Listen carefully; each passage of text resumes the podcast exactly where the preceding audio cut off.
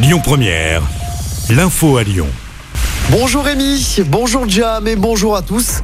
C'est un procès hors norme qui s'est ouvert ce matin aux assises de Grenoble.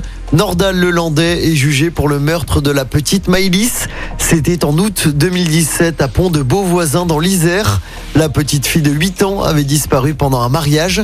Nordal Lelandais a fini par avouer l'avoir tuée involontairement lorsqu'une micro-tache de sang a été retrouvée dans sa voiture. Il risque la perpétuité dans cette affaire. L'ancien maître chien est également jugé pour des agressions sexuelles sur deux de ses petites cousines, ainsi que pour détention d'images pédopornographiques. Le verdict est attendu le 18 février.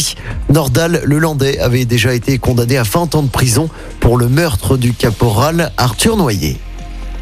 Lyon, seulement 63e ville de France où l'on vit le mieux. Le palmarès des villes et villages de France où il fait bon vivre a été dévoilé par le JDD. Lyon se classe loin devant Villeurbanne 109e et Bron 138e. Ce palmarès a été réalisé sur la base de 187 critères différents. Qualité de vie, sécurité, santé, commerce, transport ou encore éducation. C'est Angers qui prend euh, cette année la première place. Paris est 66e euh, et Marseille 93e. Une station essence braquée à Villeurbanne hier soir. Le pompiste aurait été forcé d'obtempérer avec une arme. La BAC s'est rendue sur place après les faits. Le braqueur est parti avec le contenu de la caisse, 300 euros selon le progrès. Une enquête a été ouverte. Dans l'actualité également, la dose de rappel obligatoire pour les pompiers et les soignants depuis hier. Ceux qui n'ont pas reçu leur dose de vaccin risquent la suspension sans rémunération. À noter que les contaminations continuent de baisser en France. Un peu moins de 250 000 nouveaux cas détectés hier. En football, ça bouge à l'OL avec le retour de Tanguy Ndombele. Le club lyonnais devrait officialiser l'arrivée du milieu de terrain français qui avait été vendu il y a deux ans et demi à Tottenham.